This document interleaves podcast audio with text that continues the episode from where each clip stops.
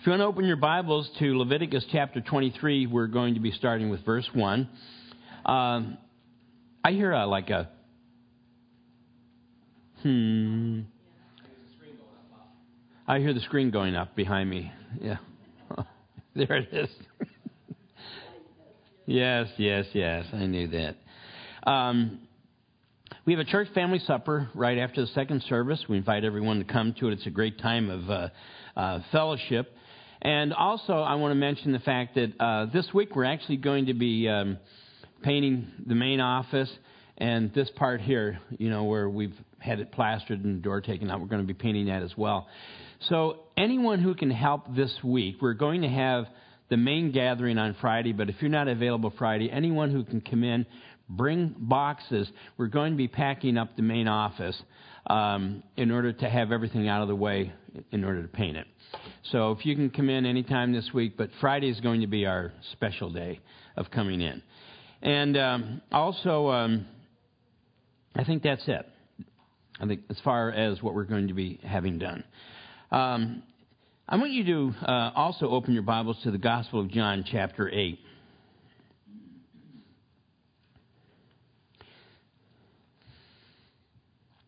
You know, one of the things I was thinking about as uh, you know we were singing this morning is how blessed we are as a people. You know, today, in fact, I forgot to mention it. We're collecting the Christmas child boxes. You know, Franklin Graham's organization, and um, last um, evening, Vi and I were pa- packing up our Christmas child boxes, and uh, we got one for a girl, one for a boy. And um, anyway, I was deflating soccer balls you ever deflate a soccer ball and try to fit it in one of those little boxes? Because they said that's a wow gift for the kids. And anyway, we're packing these boxes up, and all of a sudden I was thinking, these kids are going to get one of these plastic shoebox things that has, what, maybe $25 worth of stuff in it. And they're going to be so happy. We saw the, the video last week. So happy and I think of all that we have. And then I was thinking, who really is the most content? You know what I'm saying? They get a little shoebox and they open it up and they're just out of their minds happy. And we sit around and say, I got a Kia Sorento and I wanted a Lincoln Navigator. It's just not fair. You understand what I'm saying? I'm trying, I'm a little facetious, but the point is, we don't even know how to appreciate sometimes what we have. I don't mean all of us, and I don't mean all the time.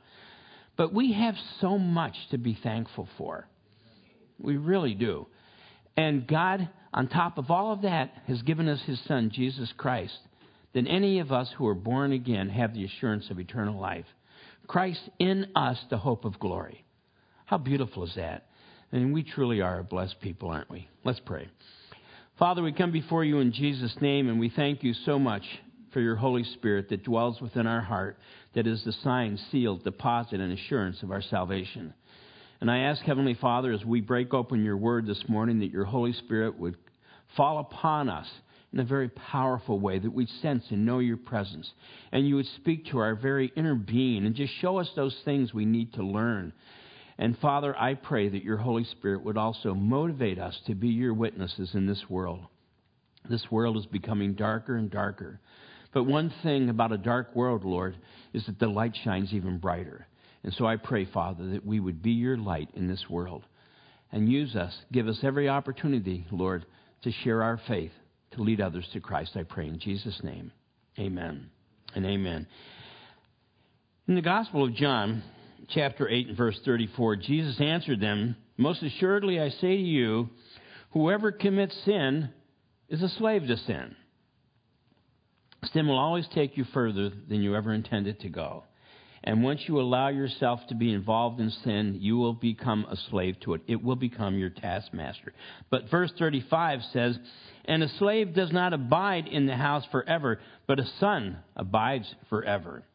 Therefore, oh, I love this verse. Look at this. Therefore, if the Son makes you free, and it's a capital S talking about Jesus Christ, if the Son makes you free, you shall be free indeed. What are we free from? Sin and death.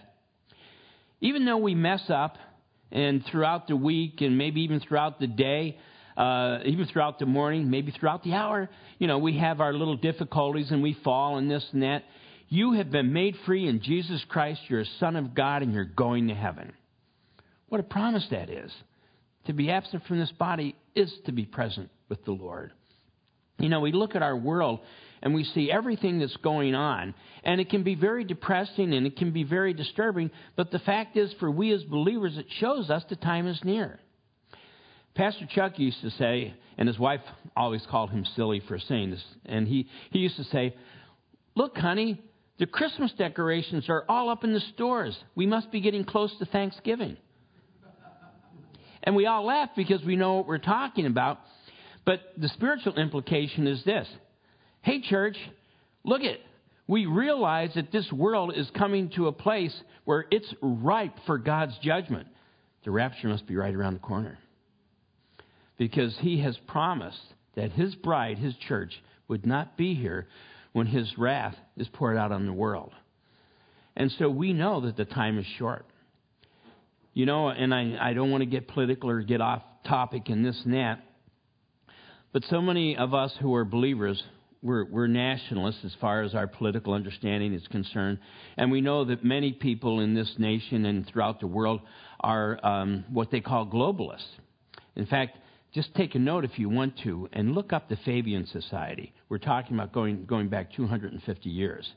And uh, their whole premise was gradually we take over the world for socialism.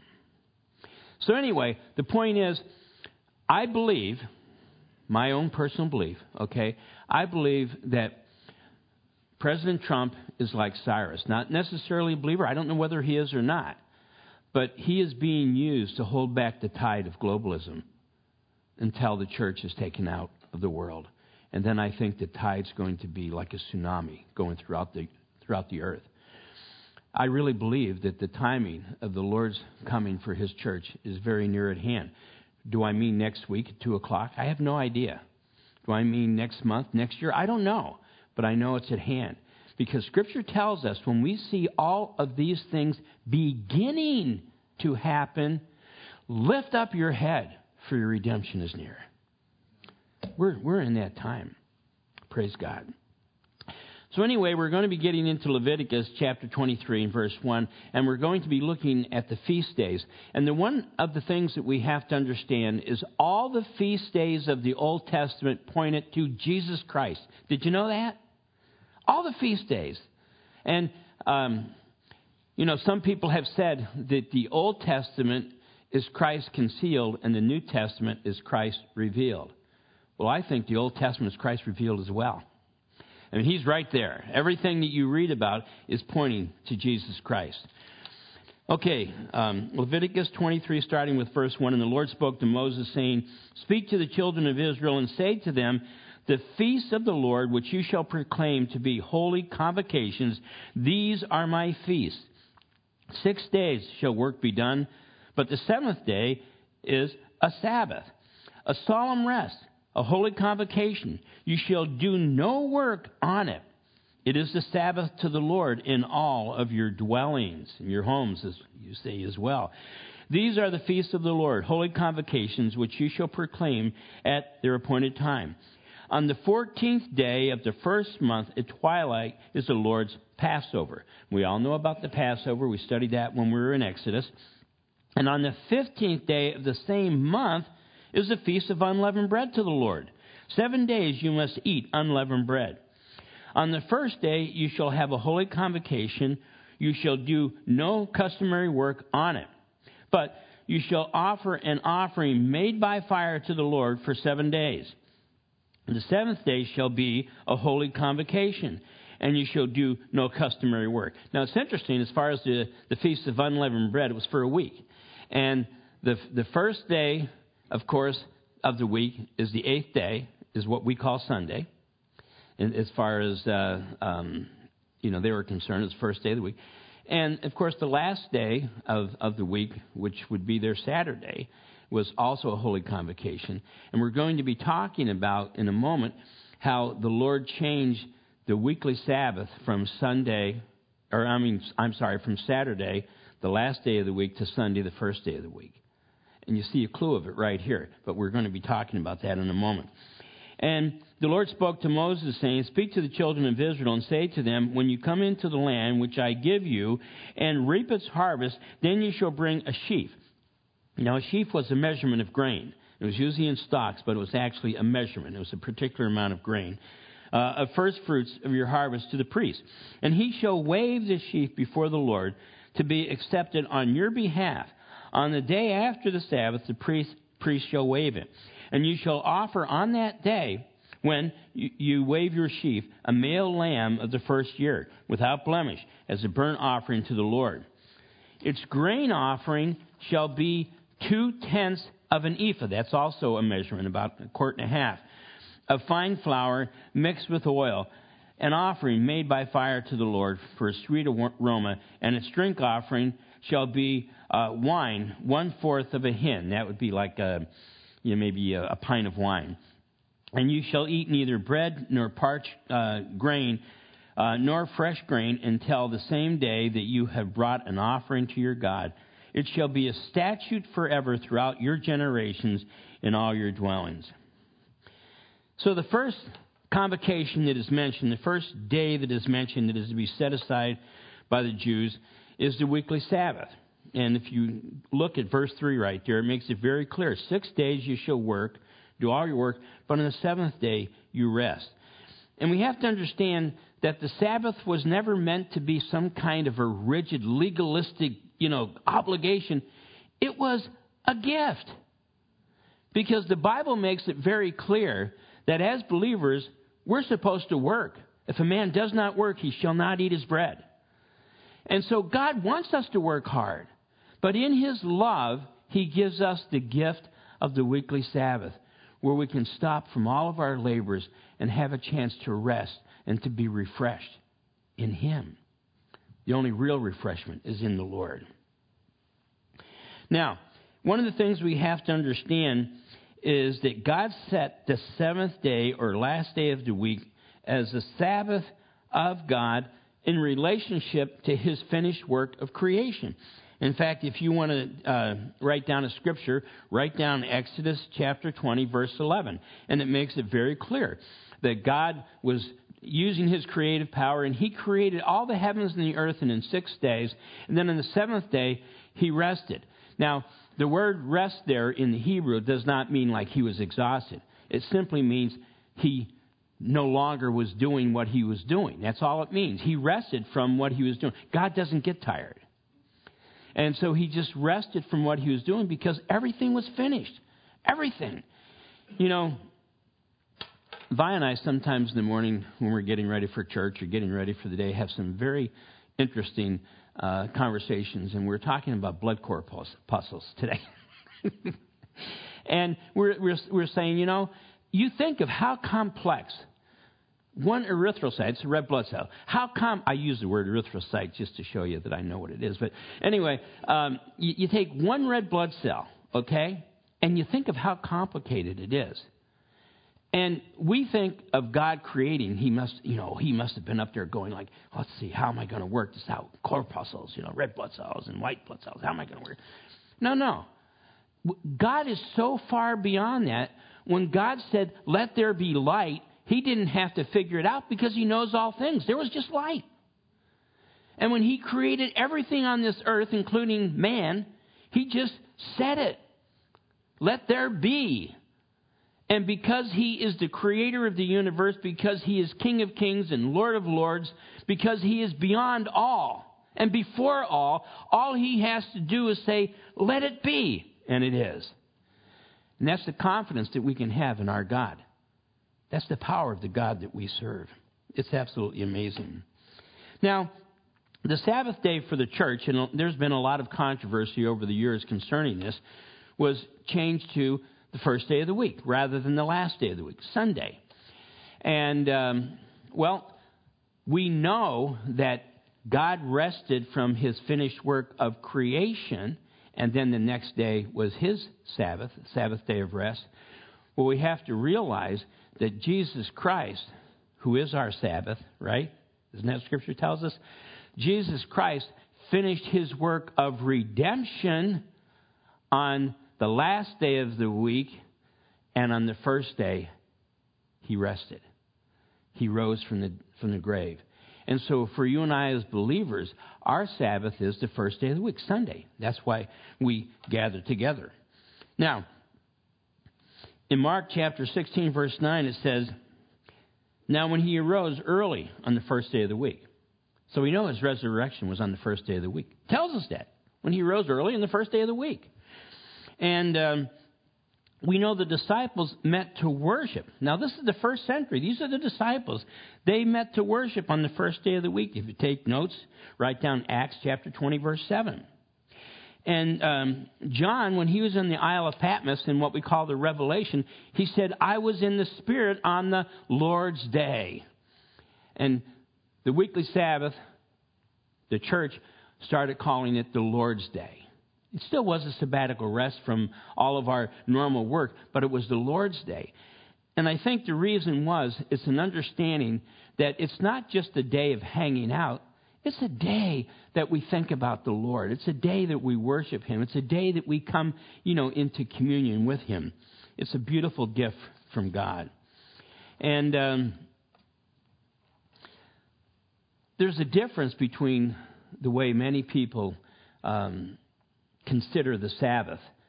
Some people consider, well, it's our legalistic obligation. You better be in church. If you're not in church, you know, probably lightning's going to strike you and you're going to hell.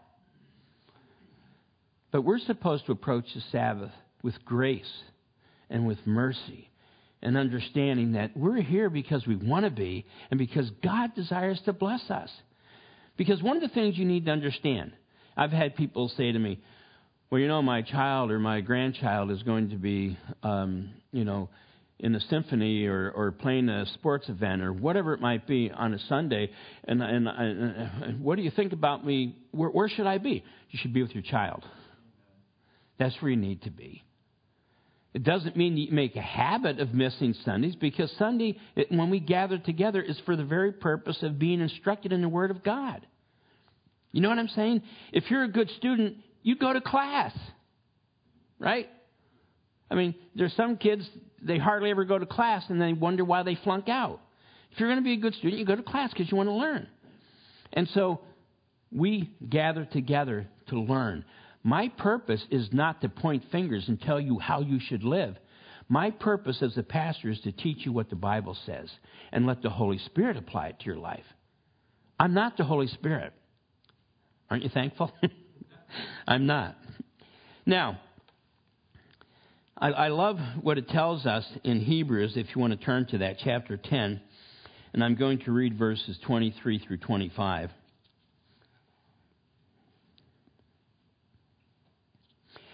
Hebrews 10, starting with verse 23, I'm going to read 23 through 25. Hebrews 10. Let us hold fast the confession of our hope without wavering. What is the confession of our hope? Jesus died for our sins, rose again for our redemption, and ascended into heaven as the first fruit from the dead, and as the promise that we also will ascend to be with him. That's our hope. Okay? Um, confession of our hope without wavering. For he who promised is faithful. You know, a lot of times we make promises, even to our children, and we're not able to keep those promises because we're mean and we don't want to, but it's because sometimes we're not able to. Any promise God makes, He's able to, he's able to keep. And so His promises are faithful and true. Verse 24 Let us consider one another. And so, as a family, as a church family, as a body of believers, we're to consider one another to stir up love and good works so it doesn't say we come together to stir up strife or to get angry at one another. We're to stir up love and good works. We come together, we fellowship before the Lord, stir one another up in the love of God and doing the work that He's called us to do. Verse 25, not forsaking the assembling of ourselves together as is, as is the manner of some, but exhorting one another, and so much more as you see the day approaching. You know, so often we use the word exhort in a wrong way. It means to encourage. Did you know that? The word means to encourage. So we come together to encourage one another. Guess what? Jesus is coming back. What an awesome thing it is to be a believer. You know, boy, let's pray for one another. Let's pray for our unsaved family and friends. Let's pray that God gives us His Holy Spirit that we might be able to go out and share the truth with the lost all around us. That's the purpose of gathering together. Now, in verses 5 through 8 of Leviticus that we're in right now, 23, it's all about the Passover, and which is the and think about what the Passover was all about. It was offering up the lamb for two reasons.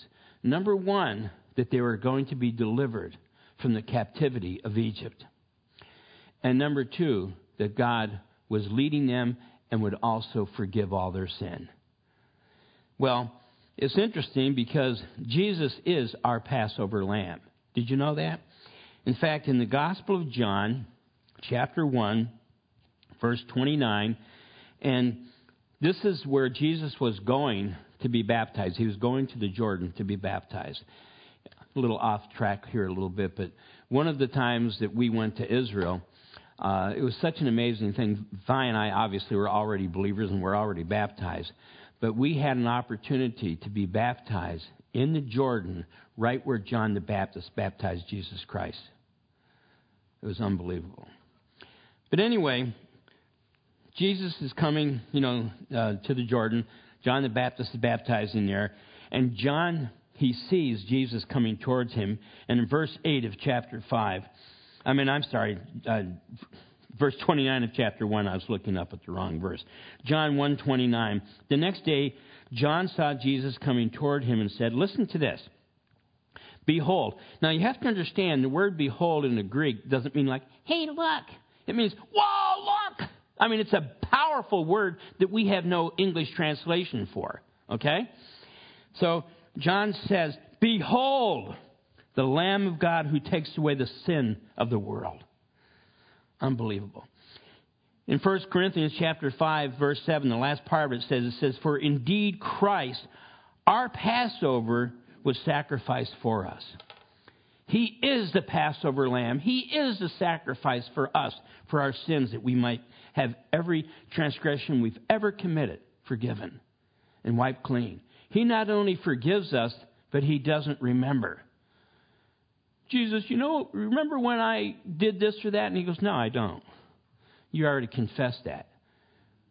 And if Jesus chooses not to remember, He can choose not to remember. You know why? He's God and he can do what he wants. And why he chooses not to remember our sin, I'm very thankful for. I don't know why, but I'm very thankful for it. He remembers them. You know who remembers our sin? Us and other people. And they're wrong. Because if anyone reminds you of your past sin, they're wrong. I remember someone uh, used to have a t shirt that they wore and it says, when the devil reminds you of your past, you remind him of his future. I like that. now, his sacrifice, okay, for sin, um, does not have to be repeated over and over and over again. Like the Passover was done every year. In fact, that model of the tabernacle that we have in the wilderness was where they would also give or, or, offer the Passover lamb on a yearly basis. But Jesus died once and for all. He doesn't have to repeat his sacrifice because he's alive. He's living. He didn't, you know, it's not like the Passover lamb. It was dead after it was sacrificed. Jesus rose from the dead. He's alive. and in, um, I, I love this in Hebrews 7.25. It says, Therefore, he, capital H, talking about Jesus Christ, he is also able to save to the uttermost those who come to God through him. Listen to this. Since he always lives, since he always lives to make intercession for them. And you know, I love it when he says it saves us to the uttermost. Because sometimes we can have a tendency to be thinking, well, I, I know I'm saved, but am I really good enough to get into heaven? Am I good enough to receive the reward from God? No, He saved you from the uttermost. When He saved you, He saved you. You might not be everything that you desire to be. You might not be everything that the Lord uh, really desires you to be. But you're saved. You're not saved partially, you're saved completely. I heard someone once say, and I agree with this completely when you're born again, you receive all of the Holy Spirit. But when you're a brand new believer, the Holy Spirit doesn't necessarily have all of you, but you have all of Him. And then as we grow in the Lord, we're able to release more of our flesh and our own desires into the Lord's hand, and then He has more of us. Now, the very next day after the Passover began, we just read this, began the Feast of Unleavened Bread. And what would happen is the Jews would go meticulously through the house, even looking for crumbs of leavened bread in order to remove from the house. They would actually use a feather and they would use a light, you know, just a candle light, and they'd go through the corners of the house and sweep up any uh, uh of the old leavened bread and throw it out. Now we have to understand all through Scripture, leaven is analogous to sin. All through Scripture, leaven is analogous to sin. A little leaven leavens the whole loaf. A little sin is going to go through your whole life. And so, this is all about the idea of removing leaven or removing sin from our lives. And for you and I as believers, after we're born again, understand God is so awesome. The instant you're born again, you don't have victory over all your sin. In fact, you might be still dealing with a lot of the sins that you dealt with before you got saved. But as you grow in the Lord and with His patience and with His graciousness and the power of His Holy Spirit, He gives you the ability to start sweeping a lot of the leaven out of your life. So a lot of the sin out of your life. Things that you used to do, you no longer do. And how thankful, you know, I am for that you know, like, I, I don't mean to belabor it like I'm bragging about it or anything because I'm not. But you guys all know that before I came to the Lord, I had a serious drinking problem. In fact, I was an alcoholic. But I was a, a very high functioning alcoholic. I worked hard all week. I was a school teacher at the time, and I worked ha- hard all week. But from the time I got home on Friday until I went back to work on, on, on Monday, I was drunk. And people say, well, how did you overcome? And I said, it was actually a one step program Jesus.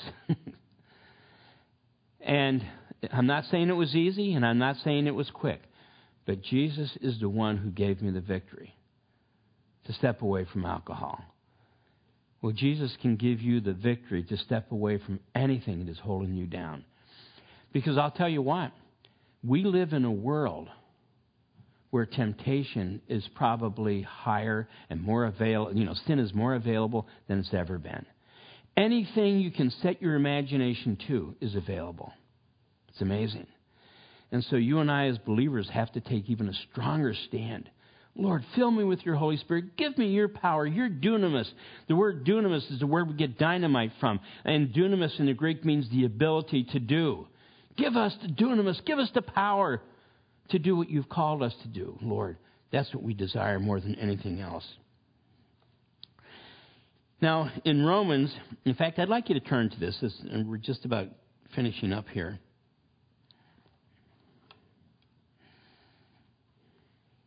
Romans chapter 6.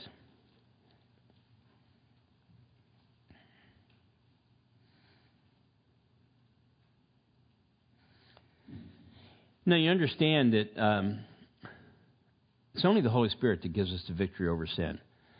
That's why before we're saved, there's lot, many times we've tried to have victory in a certain area and it never goes anywhere. But it's only in the Holy Spirit we have victory over sin. And our victory over sin doesn't mean we never sin again. And you might be thinking, what are you talking about? What I'm talking about is this. When we talk about sin, we're talking about something that is persistent and continuous in our life. It's part of our life.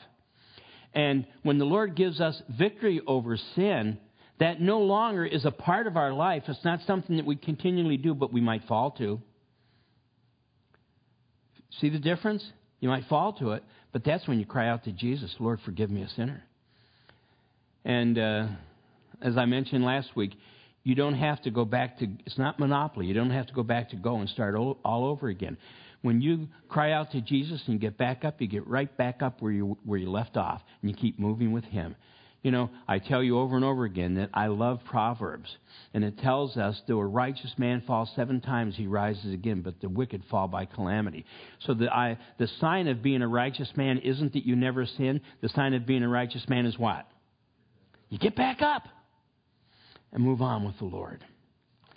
Romans 6, starting with verse scene, uh, verse, verse scene. You know what verse scene is? I don't know. Verse 14. Romans 6, verse 14. For sin shall not have dominion over you. For you are not under the law, but under grace. What then? Shall we sin because we are not under the law, but under grace? Certainly not. See, the point he's making is sin doesn't have dominion over you. If you fall to sin one time, it doesn't mean you're, you're done, you, you've finished, you, you, you know, you've lost everything, you're no longer with Christ. Sin doesn't have dominion over you. But it doesn't mean that we can say, you know what, I can go and sin because Jesus keeps forgiving me. That's what he's talking about here. You don't do that. Verse 16 Do you not know to whom you present yourselves to obey, you are that one slave whom you obey? Whether of sin, listen to this, leading to death, or of obedience leading to righteousness. But God be thanked that though you were slaves to sin, yet you obeyed from the heart that form of doctrine to which you were delivered. I mean, how amazing is that? And having been set free from sin, you became slaves of righteousness. I speak in human terms because of the weakness of your flesh. For just as you presented your members as slaves to uncleanness, for uh, lawlessness leading to more lawlessness, so now present your members as slaves of righteousness for holiness, for whom you were slaves, uh, uh, for, for when you were slaves of sin, you were free in regard to righteousness. What fruit did you have then in the things of which you are now ashamed? You know, we look back and oh man, I can't believe I did that. For the end of those things is death. Now, here's where it gets so awesome.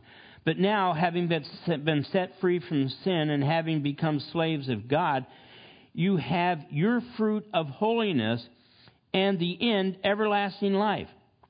For the wages of sin is death, but the gift of God is eternal life in Christ Jesus our Lord. Isn't that awesome? You know, in 1 Corinthians 5, the, the very first part of verse 7 says this Purge out the old leaven, that you may be a new lump, since you are truly are unleavened. And so, you and I, as believers, it's in Jesus Christ that the leaven is removed. And it's in Jesus Christ that He continues to remove the leaven. I can't wait until that day comes when we're with the Lord and we don't even know how to sin. But while we're here in the flesh, it's a battle. It's a race to be run. It's a life to be lived for Christ. And it'd be wonderful if the day you got saved, it was like, and all of a sudden you were like Jesus. You never committed sin. You never had any wrong thought or anything. That's not the way it is. Because we are still in the flesh at this point. But the Spirit is the one that is to have dominion over how our life is run, not the flesh. now, it's interesting. The sheaf offering, which is way before the Lord, was an offering of thanksgiving to the Lord for the fruit that He has given us. In 1 Corinthians chapter 15 verses 20 through 23 it says, "But now Christ is risen from the dead and has become the first fruit of those who have fallen asleep. For since by man came death, by man also, capital M, talking about Jesus, by man came also the resurrection of the dead. For as in Adam all die, even so in Christ all are made alive. And you know, we, we think of whom the Son set free, who the Son, S O N, has set free, is free indeed. You're free. You're free indeed. You are a child of God as a born again Christian. And nothing can take that from you. No strong man, no thief, no one can take that from you. When you committed your life to Jesus Christ and were born again, you have eternal life. Now you have to understand a lot of times life goes like this. And you might be in, in a valley. You might be in one of those valleys right now, and you're thinking, oh, how, how can I be? Because it's the work of Jesus, it's not your work. Jesus Christ has set you free. You're born again of the Spirit. And if you're going through a difficult time right now, if you're going through a trial, just give it to Jesus. You know, mountaintop experiences are wonderful, aren't they? Ah, I'm saved. I love Jesus. Life is good. Life is grand. Everything's going great. My kids love me. My grandkids love me more than they love their parents. And you know, uh, j- just joking. But you know, you had all these mountaintop experiences. But you want to know something? Do you know where the battles are fought? In the valley. I, I shared a, a teaching years and years ago about David and Goliath, and the Israelites would stand in the mountaintop and yell to the Philistines, "We're going to get you! We're going to kill you!" You know, that's you know they're all happy on the mountaintop. And then Goliath would come down into the valley of Elah, and he would say, "Come on, fight me!" And then all the Israelites would run away. But where did David fight Goliath?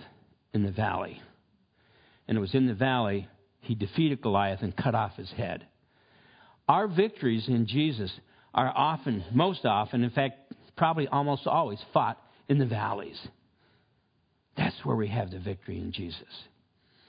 There's victory in Jesus. You we love that song. And you know, today we are celebrating communion. What a beautiful name, communion. It means to be joined together as one. And our communion is first with Him, but also with one another.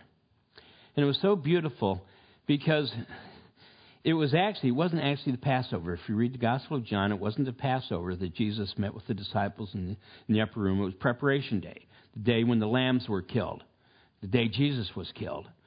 The Jewish day begins at 6 in the evening to 6 in the evening. And when he met with his disciples, it was preparation day when they would be killing the lambs. It was the very same day Jesus was put to death on the cross as our sacrifice. But anyway, they had the Seder dinner set up the day before the Passover began. And Jesus took the unleavened bread just like this. And he broke it in front of his disciples. And he said, This is my body broken for you. The point he was making is, I'm giving it all that you might be redeemed. I'm giving it all that we might be together forever. One of the things that's so awesome for you and I as believers to understand is that we will never be separated from one another. Neither the things of life nor death can separate us from the love of God that is in Christ Jesus. We're always going to be together. Only without these mortal bodies, we're going to have glorified bodies. Read 1 Corinthians 15. What a beautiful promise that is. But Jesus told his disciples that night, He said, My body's going to be broken for you. Why? That you might come together as one body, as the family of God, to serve me throughout eternity. That's why the Lord's Supper or communion, it says, like on our communion table, in remembrance, do this in remembrance of me. We do this in remembrance of all that Jesus Christ had done. And then after Jesus broke the bread and he prayed, he shared with his disciples the meaning of the communion. He passed both the bread and the wine out to his disciples. And then they partook of it together, recognizing the body and blood of Jesus Christ, the fact that he came to earth in the flesh to live the perfect life, making him the lamb without blemish, the perfect sacrifice for sin. And his blood was shed that our sins might be cleansed. And anyone who is in Christ Jesus is a new creation. The old has gone, the new has come. That's the promise of God. And so, as we participate in this communion together this morning, brothers and sisters, think of all that God has done for you. And you didn't have to do anything except accept it. Just accept it. Father, we come before you in Jesus' name, and we thank you for this great promise that you've given us of eternal life. And I pray that you would bless this sacrament as we uh, share it with one another. And I pray that you would prepare our hearts Help us, Lord, in, our, in the quietness of our hearts. Make our confessions known to you, Lord, because we know if we confess our sin, you're faithful and just to forgive us and purify us from all unrighteousness. And so now prepare us, I pray, in Jesus' name. Amen. Amen. Brothers?